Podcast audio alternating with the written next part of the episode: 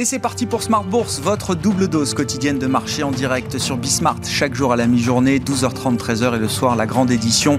Pendant une heure à partir de 18h30, au sommaire de cette édition de la mi-journée, des marchés européens qui euh, avancent à petits pas, à mi-séance. La hausse du jour est d'ailleurs en train de s'effacer sur le CAC et les autres indices européens, mais les indices européens restent les indices forts du moment qui euh, accumulent les semaines de surperformance par rapport aux marchés américains notamment une hausse à petits pas donc pour euh, l'Europe, lente mais régulière, avec parmi les nouvelles du jour une bonne surprise sur le front macro avec la révision du PIB pour le premier trimestre en, zone euro, une révision à la hausse. En première estimation, le PIB était sorti en, en contraction de 0,6% en rythme trimestriel. Finalement, en deuxième estimation, la baisse n'est que de 0,3% pour la croissance euh, européenne de la zone euro du premier trimestre. C'est la bonne nouvelle du jour sur le front macro. Les prochains chiffres cette semaine qui seront importants seront à suivre demain avec euh, l'inflation en Chine notamment et puis jeudi bien sûr qui sera le jour clé de la semaine avec à la fois l'inflation américaine pour le mois de mai et la réunion de la Banque Centrale Européenne. Vous aurez les infos clés euh, sur les marchés dans un instant avec Nicolas Pagnès depuis la salle de marché de Bourse Direct et puis les invités de la mi-journée dans Smart Bourse. Un SPAC pour la tech, on en parlera avec Fausto Boni, associé fondateur de 360 Capital qui a annoncé le lancement de son SPAC dédié à la tech française, européenne fin mars. On fera le point avec lui sur cette euh, opération en cours. Hein. Le SPAC s'appelle 360 Disruptech EU. Et puis, on parlera des océans. Et oui, le 8 juin, c'est la journée mondiale des océans. L'occasion de s'intéresser à, l'économie bleue, comme on, l'appelle. Et on en parlera avec le responsable du développement ETF de BNP Paribas Asset Management, qui propose bien sûr un produit indiciel indexé sur cette économie bleue, l'économie des océans.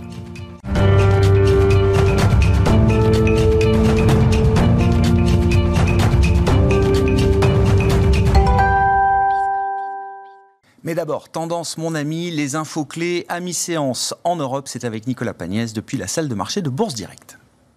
La tendance est à la hausse depuis le début de la matinée sur le CAC 40. Le CAC 40 qui est même allé chercher un nouveau plus haut euh, depuis plus de 20 ans à 6573 points dans un contexte d'attente toujours de deux gros moments, des deux grands moments économiques de la semaine, à savoir la réunion de politique monétaire et la décision de politique monétaire de la BCE, mais aussi la publication de l'indice des prix aux États-Unis pour le mois de mai. Deux moments économiques qui occuperont les investisseurs jeudi essentiellement. En attendant, ces derniers ont pu prendre connaissance de plusieurs statistiques dans la matinée. La production industrielle en Allemagne, tout d'abord, recule de 1% au mois d'avril après avoir enregistré une progression de 2,2% au mois de mars. Un chiffre qui traduit une situation étonnante outre-Rhin où la demande est largement repartie mais où la production baisse en lien notamment avec les difficultés d'approvisionnement de certaines matières premières. En Allemagne toujours, le moral des investisseurs se dégrade de façon inattendue au mois de juin. L'indice du sentiment économique de l'Institut qui mesure les anticipations économiques des investisseurs interrogés ressort à 79,8 points pour le mois en cours contre 84,4 points un mois plus tôt. Un recul que l'Institut explique en partie par une autre statistique, l'indicateur mesurant l'évaluation de la situation actuelle qui selon ces mêmes investisseurs remonte à moins 9,1 points contre 40 contre moins 40,1 points au mois de mai. Une baisse des anticipations qui s'expliquerait donc selon l'Institut par un niveau déjà élevé de la perception économique actuelle. En zone euro, la deuxième estimation du PIB au premier trimestre fait ressortir une contraction de l'économie finalement deux fois inférieure à la première estimation qui en avait été faite. Le PIB de la zone euro recule de 0,3% euh, sur un mois, donc sur les trois premiers mois euh, de l'année, et il recule de 1,3% sur un an contre un recul précédemment euh, anticipé de 0,56% sur un mois et de 1,8% sur un an. Euh, un PIB plombé notamment par la chute des dépenses de consommation sur la période. En France, la Direction générale des douanes relève un déficit commercial de 6,2 milliards d'euros au mois d'avril après 6,1 milliards d'euros au mois de mars. Une augmentation du déficit qui s'explique par une progression plus importante des importations que des exportations dans un contexte où le déficit se creuse depuis 4 mois dans l'Hexagone. Euh, dans le détail, les exportations ressortent à 40,6 milliards d'euros et les importations à 46,9 milliards d'euros. Leur niveau euh, donc au mois de mars était respectivement de 40 milliards d'euros et de 46,1 milliards d'euros. Les investisseurs qui prendront d'ailleurs connaissance cet après-midi de la balance commerciale, mais aux États-Unis cette fois-ci. Du côté des valeurs à suivre à Paris, on note que Airbus annonce avoir livré 50 avions de plus pour un total de 220 livraisons depuis le début de l'année, une hausse de 38% par rapport à la même période l'année dernière. On note que Getlink annonce de son côté que le trafic de passagers dans le tunnel sous la Manche a progressé de 10% sur un an en mai. Le trafic de camions a lui progressé de 25% sur un an. Et on note que le secteur automobile cale aujourd'hui. Renault signe même la plus forte baisse du CAC 40 à la mi-journée. Forestia qui évolue dans le rouge depuis ce matin, tandis que Stellantis et Michelin qui progressé fortement hier reste à l'équilibre actuellement. L'indice stock 600 euh, automobile recule de son côté d'environ 0,5% euh, à la mi-journée. Restons d'ailleurs dans le secteur automobile pour finir avec l'introduction en bourse de Aramis Group, filiale de Stellantis spécialisée dans la vente en ligne de voitures d'occasion. Euh, les détails donc de l'introduction en bourse sont à présent connus. La fourchette de prix est fixée entre 23 et 28 euros par action.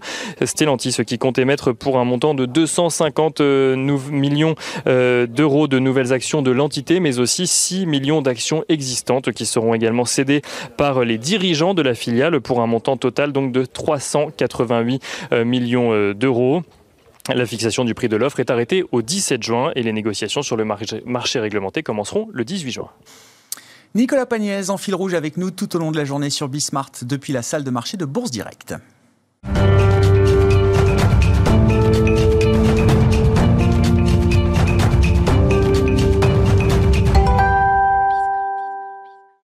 Un SPAC pour la tech, pour la tech européenne et française. On, en parle à la mi-journée dans Smart Bourse avec Fausto Boni qui est avec nous en, visioconférence, associé fondateur de 360 Capital et président donc du SPAC 360 360 euh, euh, Disrupt Tech EU. Fausto Boni, bonjour et bienvenue. Merci beaucoup d'être euh, d'être avec nous. Un mot rapide de 360 Capital qui a un track record de plus de 20 ans dans l'investissement en capital risque dans euh, plus d'une centaine de sociétés innovantes je crois, euh, en Europe notamment. Vous avez mené une dizaine d'opérations d'introduction en bourse. Qu'est-ce qui fait qu'un VC, un venture capital, s'intéresse aujourd'hui aux véhicules d'investissement SPAC On pourra en reparler parce que évidemment, euh, c'est un, phénomène qui a pris une ampleur euh, incroyable aux États-Unis notamment. Mais qu'est-ce qui fait que vous, Faustoboni, et vos équipes, vous êtes, intéressés à ce type de véhicule d'investissement et de financement? Bonjour, merci Grégoire. En fait, euh, en étant investisseur dans, depuis plus de 20 ans dans le secteur tech, euh, nous sommes partis d'un constat qu'il euh, y a très peu d'introductions en bourse sur, les, marchés européens d'entreprises tech. Et on s'est demandé pourquoi. Et en fait, la réponse est claire, c'est que le processus actuel d'introduction est trop défectueux, car présente trop d'incertitudes sur les délais et euh, sur les valeurs euh, qui seront atteintes. Et donc, euh, en fait, l'Europe est dépourvue en fait d'une parterre de, de, sociétés cotées dans les tech qui préfèrent nettement aujourd'hui se financer auprès de, de, fonds privés late stage. Mm. Et en fait, nous pensons que cela ne peut pas continuer. Nous pensons que les introductions en bourse dans le futur vont se faire pratiquement forte majorité à travers le SPAC. Nous sommes très surpris que, ce système, euh, cet outil n'a pas encore pris la place qu'il mérite en Europe et nous sommes là pour, pour remplir sa vide. Qu'est-ce que ce type de véhicule, alors Special Purpose Acquisition Company, euh, Fausto, qu'est-ce que ce type de véhicule apporte justement pour pallier, vous dites, les, défaillances finalement des marchés de capitaux euh, cotés en Europe euh, vis-à-vis de la tech européenne? Euh, Qu'est-ce que ces outils-là apportent aujourd'hui de nouveau? Alors, essentiellement, c'est deux choses, c'est certitude et rapidité. Euh, rapidité, car une société qui, qui, qui, qui va vers l'introduction en bourse avec un SPAC euh, peut compléter ce processus en 2-3 mois, euh, peut-être 4, et le prix d'introduction est fixé dans une négociation qui a lieu avec les sponsors de la SPAC, donc nous. Donc évidemment, un lieu que passer par un processus classique où on a des banques qui nous donnent des fourchettes de prix dont il connaît très peu euh, et qui peuvent changer à tout moment euh, jusqu'à la, veille de l'introduction, nous, nous donnons des, valeurs certaines et, qui tiennent. Et donc, nous, dépassons pas mal des contraintes qui aujourd'hui éloignent les sociétés tech de la bourse. Qu'est-ce qui fait qu'un SPAC est crédible, euh, Fausto Boni? Alors peut-être que c'est pas le débat en Europe euh, aujourd'hui au regard du faible nombre de, SPAC et d'initiatives en la matière, mais aux États-Unis c'est quand même visiblement le débat puisqu'il y a des centaines de. C'est pas nouveau les SPAC, ça existe depuis très longtemps, mais c'est vrai qu'il y a un engouement, je le disais, démentiel depuis euh, un an, un an et demi aux États-Unis avec des centaines de véhicules qui se sont déjà cotés pour pour la plupart. Et bon, il y a évidemment quelques critiques qui qui font voix, qui se, qui se lèvent face à, la déferlante de SPAC aux États-Unis.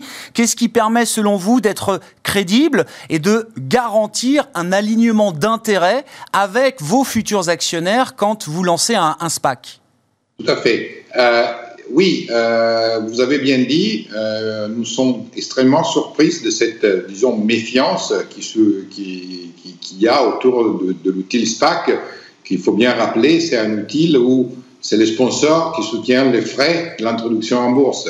Donc en réalité, euh, c'est un, outil qui est assez sûr pour les investisseurs du SPAC et, le, capitaux à risque sont vraiment les capitaux des sponsors. Donc l'alignement d'intérêt est, déterminé par cela.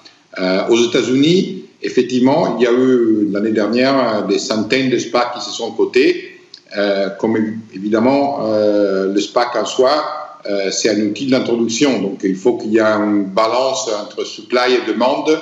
Il faut suffisamment de targets euh, et des SPAC pour qu'il y ait un marché équilibré. Aux États-Unis, probablement aujourd'hui, on est dans, une situation opposée à celle européenne. D'ailleurs, c'est les, investisseurs américains qui sont les premiers à nous avoir contactés pour euh, se renseigner de notre projet d'ESPAC, car eux, ils voient bien qu'en euh, Europe, nous sommes dans une situation opposée. On a très peu de sociétés cotées, on a beaucoup de sociétés euh, valorisées à plus d'un milliard d'euros euh, sur le marché privé. Il y a très peu d'ESPAC, donc ça nous semble assez évident que cet outil va prendre inévitablement une place importante dans le panorama européen. Quand vous avez annoncé le lancement de votre SPAC, donc le SPAC de 360 Capital, 370 Disruptech EU, euh, Fausto Boni, c'était c'était court en mars dernier. Euh, vous indiquiez que vous cherchiez évidemment alors euh, une société de la tech européenne, mais peut-être même française spécifiquement. Est-ce que c'est toujours le cas? Et l'ambition à l'époque était de lever 250 millions d'euros. Est-ce que c'est toujours le montant que vous avez en tête, euh, Fausto? Oui, en fait, euh, euh, alors, en, temps euh, sur les cibles, comme ce, sera un SPAC côté Euronext Paris, nous serons très heureux de pouvoir accompagner une entreprise française. bien sûr, on on se limite pas à ça, mais ça, nous, rendrait très heureux. D'ailleurs, c'est les marchés dans lesquels nous sommes aussi réglementés, donc ça serait parfait pour nous.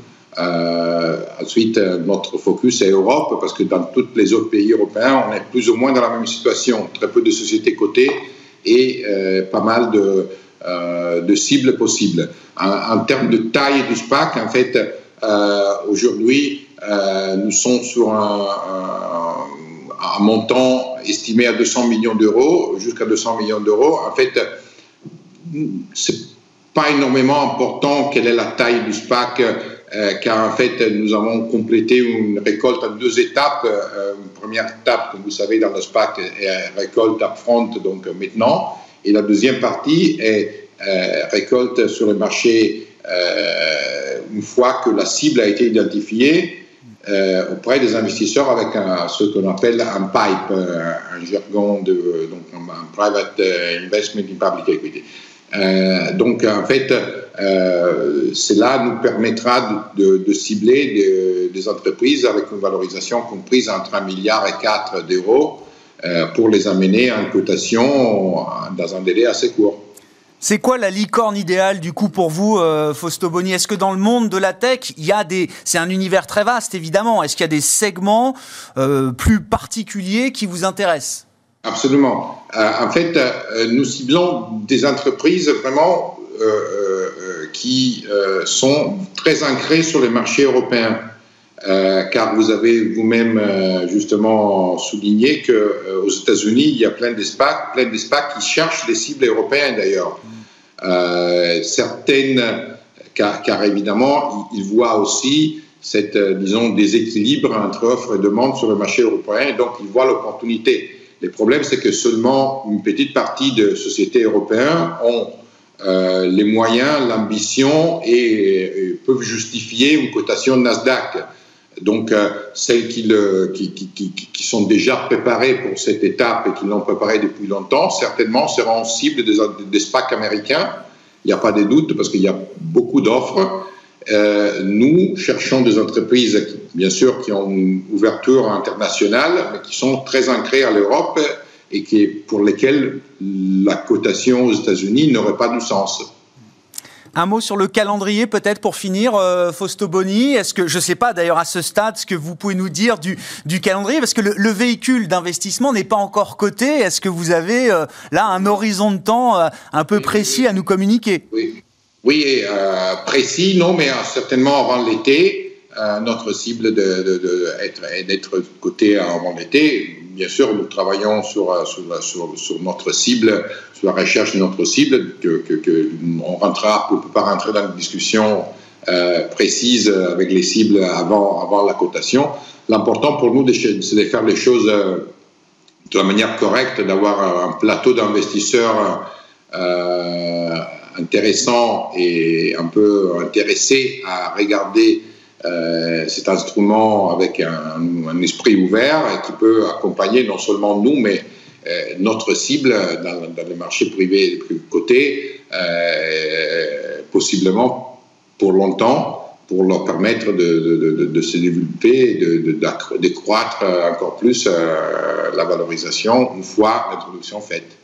Merci beaucoup euh, Fausto Boni de nous avoir accordé ces quelques minutes pour évoquer donc ce, projet, enfin ce plus que projet, ce SPAC qui verra le jour sur le, le marché euh, parisien d'Euronec dédié à la tech et à l'investissement dans la tech. Fausto Boni qui est avec nous en visioconférence, associé fondateur de 360 Capital.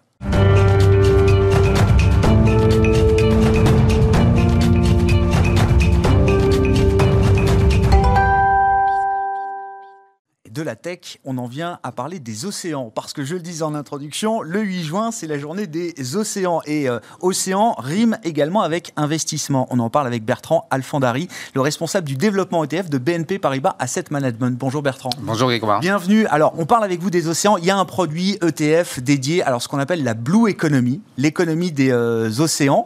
Euh, c'est un ETF d'ailleurs assez récent hein, dans la gamme de BNP Paribas Asset Oui, quelques mois. Il a été lancé en octobre 2020, donc il a huit mois maintenant. Et c'est donc la journée parfaite pour parler de cette économie, cette blue economy, mmh. comme disent les, spécialistes. Déjà, comment est-ce qu'on caractérise ce, thème d'investissement? Alors évidemment, qui paraît peut-être même euh, infini, parce qu'il y a un chiffre qu'il faut avoir en tête, mais il y en a, il y en a d'autres également, euh, Bertrand. C'est, euh, les mers et les océans couvrent 70% du globe terrestre. Et donc, une fois qu'on a dit ça, on comprend qu'il y a quand même une économie peut-être même très importante derrière les océans. On comprend qu'il y a une économie très importante et on comprend qu'il faut faire attention aussi à ce qui représente euh, quasiment les trois quarts de la surface euh, de la Terre. Donc, il y a un enjeu majeur. Pour revenir sur cette définition euh, de l'économie bleue, elle est définie, en tout cas nous on a retenu la définition de la Banque mondiale qui dit que l'économie bleue vise à l'utilisation durable des ressources océaniques en faveur de la croissance économique, de l'augmentation des salaires, de la préservation des emplois et surtout de la protection des écosystèmes marins. Et c'est ça qu'il faut retenir, euh, la préservation des écosystèmes euh, marins. Je comprends qu'il y a deux enjeux en fait. Il y a alors la, la croissance qui va pouvoir venir de cet écosystème, de cette économie, et puis l'engagement à préserver également une biodiversité importante pour la soutenabilité de notre planète. Voilà, exactement. Je vais vous donner euh, d'autres, euh, d'autres chiffres qui vont permettre de voir un peu plus concrètement ce que représente euh, l'économie des océans ou l'économie bleue. C'est 350 millions d'emplois qui sont générés directement par les activités liées à l'économie des océans et des mers. Hein. On dit l'économie des océans. Aujourd'hui, c'est la journée mondiale de l'océan, mais l'économie bleue, c'est l'économie des océans et des mers. Et on pourrait même mettre les rivières euh, dedans, notamment sur la, la biodiversité des, rivières. Autre chiffre, euh, c'est évidemment la part de l'oxygène que nous respirons. 50% de l'oxygène que nous respirons provient de l'économie bleue. De, enfin de des océans, on va dire, pas de l'économie, mais provient de l'écosystème, des écosystèmes marins, mer et océans. Donc déjà, on se rend compte quand même que c'est pas négligeable et qu'il faut y prêter inattention. Je reviens sur un chiffre économique aussi, plus de 800 millions de personnes dans le monde tirent leurs moyens de subsistance des activités liées à l'économie bleue. Donc il y, en a 350 millions qui ont leur emploi lié à l'écotourisme, euh, la gestion des, littoraux, la pêche, l'aquaculture, évidemment, qui, qui, embauche aussi pas mal de, personnes euh, dans le monde. Mais on se rend compte que c'est pas un épiphénomène qui concerne très peu de gens, ça concerne des centaines de millions euh, de personnes. Et enfin, je vais vous donner un autre chiffre, c'est 90%, c'est le pourcentage des marchandises échangées dans le monde qui transitent via ah, bah. les mers et océans. Donc on croit qu'il y a le transport aérien, il y a le transport ferroviaire, le transport fluvial. du canal de Suez ou les problèmes de containers qu'on rencontre aujourd'hui, oui, on s'aperçoit que le trafic maritime le pour trafic le commerce de biens et de marchandises, voilà, exactement, un, un, commerce très important. Et c'est 75% du commerce extérieur de l'Union européenne qui transite via les mers et océans. Donc voilà quelques chiffres qui permettent de voir qu'il y a un enjeu majeur en termes économiques mais que ce développement économique génère des écueils, des menaces mhm. euh, liées euh, aux activités euh, terrestres, liées au réchauffement climatique, et qu'il est primordial de préserver la biodiversité des, écosystèmes marins. Comment est-ce que tout ça se traduit concrètement en investissement? C'est-à-dire à travers cette, cette ETF, là, quelles sont les grandes verticales, les grands univers d'investissement que vous avez pu définir, Bertrand? Alors, euh, on a déjà travaillé avec un fournisseur d'indices qui s'appelle ECPI, qui est un fournisseur d'indices spécialisé dans, dans l'ESG, donc environnement, social et gouvernance, donc on va dire dans l'analyse extra-financière. Mhm. Il regarde évidemment les critères financiers des sociétés qu'on va retrouver dans cet indice Blue Economy. Mhm. Il y a 50 entreprises internationales de grande capitalisation boursière qui sont dans cet indice. Et donc, nous, on a sélectionné ECPI, qui est un fournisseur d'indices euh, italien, qui a plus de 20 ans d'expérience dans l'ESG, et qui va d'abord regarder dans un univers, on va dire, de MSCI Monde, donc il y a à peu près 1600 euh, valeurs, quelles sont les valeurs qui ont un lien avec euh, l'économie bleue mhm. et celles qui sont les plus représentatives de la protection des écosystèmes? Parce qu'il ne suffit pas d'être dans le transport de marchandises ou d'être dans l'énergie euh, pour faire partie de l'indice. Il ne suffit pas de tirer de la croissance des océans, il faut que ce soit une croissance durable. durable. Exactement. Ça, je crois qu'aujourd'hui, c'est un prérequis pour euh, chaque thème et chaque sujet d'investissement. Voilà, donc euh, le, oui, c'est un, un, prérequis. Et puis, il y a un enjeu économique tellement fort qu'il ne faut pas aller sur des entreprises qui tirent du profit uniquement là-dessus. Il y a 3000, on, on, considère, je, je, rappelle juste un, un dernier chiffre parce qu'il est quand même aussi très symbolique, 3000 milliards de dollars. C'est ce qu'on estime d'ici à 2030 en termes de richesse économique liée aux océans, ce qui placerait les océans, si on devait dire que les océans devaient être une puissance économique mondiale, au septième rang des bah. puissances économiques en 2030. Donc on voit bien qu'il y a un enjeu économique majeur. Et donc je reviens sur l'indice. Ce fournisseur a donc créé une méthodologie en gestion indicielle. On travaille avec des fournisseurs euh, d'indices, là, donc mhm. spécialisés sur le SG. Et donc il va créer cinq catégories, ce qu'on appelle des catégories euh, océaniques. On a la vie côtière. donc là, la vie côtière, c'est la protection des littoraux euh, essentiellement. C'est l'écotourisme aussi. Le deuxième secteur océanique, c'est celui des énergies ressources. Alors on pense surtout aux éoliennes offshore quand mmh. on pense à énergie et océan, mmh. Mmh. mais on a aussi des énergies marémotrices Bien sûr. liées aux marées, les énergies houlomotrices mhm. liées euh, à la houle. Donc ça, c'est le deuxième secteur, celui de l'énergie, qui est assez représenté dans l'indice. On a le troisième qui est la pêche et l'aquaculture. Mhm. Bon, là, on voit tout de suite à quoi on se réfère, mais il faut protéger évidemment euh, les espèces. Il y a deux, 200 000 espèces euh, qui sont recensées dans les océans, mais on estime à plusieurs millions les, les espèces qui vivent dans les océans et les mers. Donc il faut protéger ces espèces. Il y a évidemment la réduction de la pollution. Mhm. Quand on pense à océan et investissement durable, on pense au plastique. Plastique, bien sûr. C'est le premier réflexe qu'on a, mais ce n'est pas que ça. Donc c'est une des catégories et le plastique est une des pollutions. Donc on va retrouver dans ce quatrième pilier qui est réduction de la pollution marine. Et enfin, le cinquième pilier, c'est celui du transport maritime.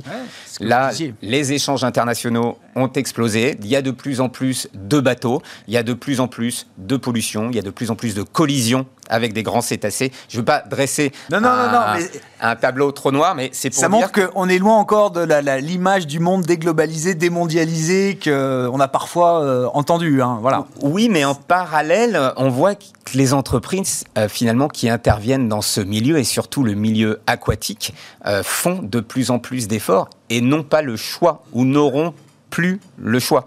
Donc finalement, ce type d'initiative permet aussi de mettre la lumière sur des bonnes pratiques en, matière de, gestion durable des océans. Euh, concrètement, là, qu'est-ce qu'on trouve comme valeur emblématique donc dans l'indice qui vous a été fourni et donc dans le, le, fonds, euh, l'ETF qui, euh, qui, réplique cet indice là Quelles sont, je sais pas, quelques valeurs emblématiques justement des caractéristiques que vous avez citées je vais, je vais, vous en donner trois. donc sur 50, donc chaque valeur est équipondéré. Hein. Donc chaque valeur va faire à peu près 2% du portefeuille. Mhm. On en a 50. Donc mhm. chacune des trois valeurs que je vais vous citer représente à peu près 2% du portefeuille. Évidemment, le panier et l'indice euh, est amené à évoluer dans le temps. Certaines valeurs rentrent, d'autres sortent. Donc là, pour l'instant, elles sont dans l'indice. Rien ne dit qu'elles y seront dans 6 mois. C'est dynamique. tout ça est dynamique. La première valeur, j'ai pris une valeur française, c'est Veolia Environnement qu'on connaît euh, bien et qui est dans le domaine de la réduction de la pollution. Donc je vous disais qu'il y avait cinq domaines. Donc là, c'est la réduction de la pollution. Donc c'est un groupe français qui est leader dans, les prestations euh, de services euh, et d'environnement. Et Veolia Environnement a développé des services liés à la réduction des flux de pollution rejetés en amont des océans. Parce que la grande majorité de la pollution marine vient de la pollution terrestre, des activités humaines et de la pollution terrestre. Donc, il, il, travaille euh, sur la réduction des pollutions euh, terrestres qui se déversent dans les océans et il travaille aussi sur des travaux de recherche euh, axés sur la réduction des plastiques et des microplastiques qui se voient pas. Donc, c'est encore plus dur de lutter contre la pollution plastique. Deuxième valeur, c'est Arcadis qu'on connaît moins. Là, c'est dans le pilier vie côtière de, de l'indice. Et Arcadis, c'est une société néerlandaise mhm. qui est spécialisée dans l'ingénierie et le conseil. Et Arcadis euh, et les infrastructures euh, va développer des, des projets dans euh, la protection des côtes. Donc, ils vont, par exemple, privilégier la construction de dunes ou la réfection de mangroves plutôt que de fabriquer des digues en béton ah euh, s'il faut protéger euh, les côtes. Donc il, développe des procédés là-dessus. Et troisième valeur, c'est Iberdrola, peut-être un petit peu plus euh, connue, valeur espagnole. des éoliennes. Voilà, exactement. C'est une société espagnole qui est leader dans les éoliennes. C'est le, le, leader mondial de la construction d'éoliennes offshore. Un, mot de la, perf justement de cette thématique, parce que vous le disiez, il a été lancé fin 2020, il a euh, octobre 2020. octobre 2020. Mais évidemment, vous pouvez faire euh, euh, un, un, backtest du, du, du, fonds et de la performance de, l'indice sur plusieurs années en arrière. Qu'est-ce que ça donne, Bertrand? Bah alors, c'est vrai qu'on va pas regarder la performance depuis octobre parce que ça n'a pas vraiment de sens. Mais quand on regarde depuis 5 ans, on a une performance d'à peu près 110% sur 5 ans. Alors ça parle pas vraiment. Il faut comparer à quoi alors? Au MSCI World. D'accord. Donc le MSCI World, c'est un indice d'action euh, mondial composé de 1600 valeurs environ. Donc là, on est sur un indice mondial aussi, hein, l'indice ECPI Blue Economy, 50 valeurs. Et cet indice fait 33% de mieux sur 5 ans en surperformance cumulée par rapport au MSCI World. Et le plus étonnant, Grégoire, c'est la volatilité. Parce que généralement, quand on passe d'un univers d'investissement de 1600 mm. valeurs et après, on met à des 5 ans. filtres ESG à 5 ans. Donc, ça, on réduit de 96 ou 97% à peu près l'univers d'investissement. Par construction, on va avoir un indice Bien plus volatile parce que le risque spécifique est plus élevé. Et, là, non Non, justement parce qu'on est sur des valeurs euh, de qualité. stables, de qualité. Parce que l'ESG, c'est un facteur de qualité, de pérennité. Finalement, on se retrouve avec un point et demi, 1,5% de volatilité un an en dessous de l'indice MSCI World qui est extrêmement euh, diversifié. Merci beaucoup Bertrand. Merci de nous avoir apporté ces, éléments, cette mise en contexte de l'économie bleue, l'économie des océans et donc à travers le, produit qui est distribué chez euh, BNP Paribas Asset Management. Bertrand Alfondari, responsable du développement ETF de BNP Paribas AM, était avec nous en plateau dans Smart Bourse à la mi-journée sur Bismart. On se retrouve nous ce soir en direct à 18h30.